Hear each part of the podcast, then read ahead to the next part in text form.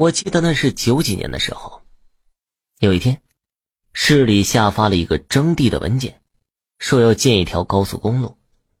凡是被规划成高速公路的土地，农民都要有偿的出让。这条规定一下达，有人高兴，有人愁。高兴的人是得了笔钱，不高兴的人就有很多种了。其中就有一家钉子户。无论政府怎么动员，给多少钱，他们都不想搬。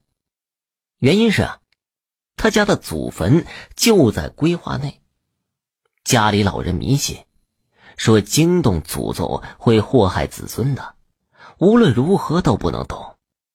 没办法，政府只有改动高速公路的图纸，让高速公路绕过他家坟地，在坟地旁边通过。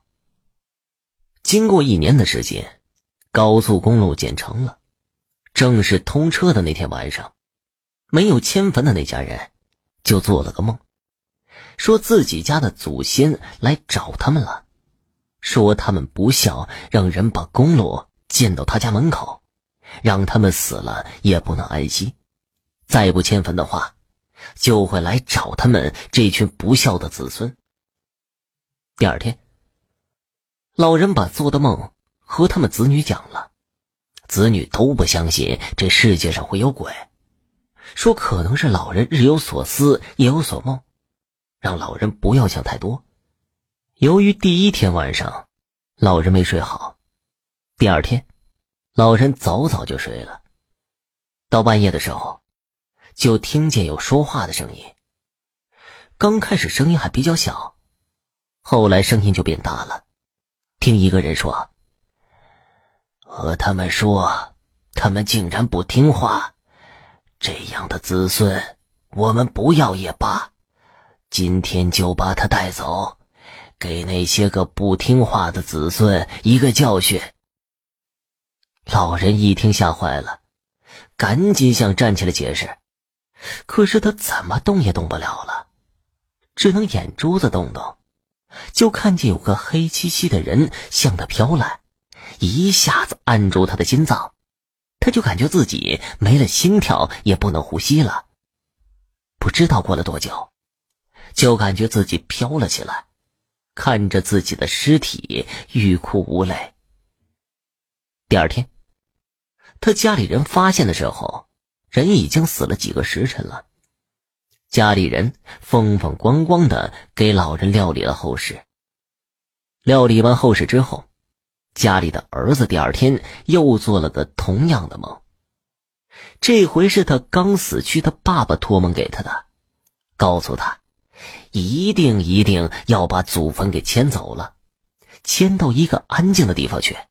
如果不迁坟的话，祖先还会来带人走的。儿子早晨起来。把这件事儿讲给老婆听了，老婆说：“宁可信其有，不可信其无。你还记得咱爸就在死的当天说他做了个梦，就和你的梦差不多。咱爸没病没灾的，人就突然去了。我觉得就和这件事有关，咱们还是找个先生过来看看吧。”家里的男人把镇上有名的阴阳先生。请到了家里，把事情的经过和先生一五一十的讲了一遍。先生听了之后，让这家的男主人带他到祖坟前看看。男人把先生带到坟前，先生拿出罗盘走了一圈，之后停住了脚步，和男主人说：“咱们回去说吧。”到了家。先是把两口子叫到跟前，说道：“我以下说的话，已经超出了你们的认知范围。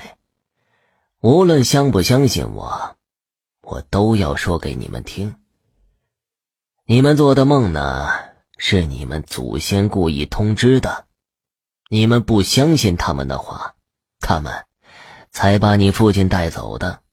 给一个警告。”现在必须迁坟，再不迁坟，你们会家破人亡的。这人走了，他们最怕的就是打扰。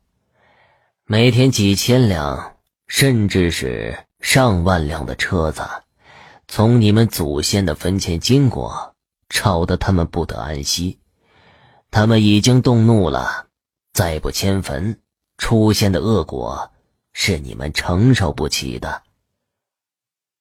男主人一听，吓坏了，赶紧求先生指点迷津。先生说：“你们要是信得过我，祖坟的事情，我就帮你们操办操办。我先给你们家祖坟重新的找个风水宝地，再告诉你们迁坟的步骤和注意事项。你们按照我说的办，保管你们家以后一切平安。”果然呢，按照先生所说的，迁了坟之后也没有梦到家里父亲和祖先了，家里的日子也越来越红火。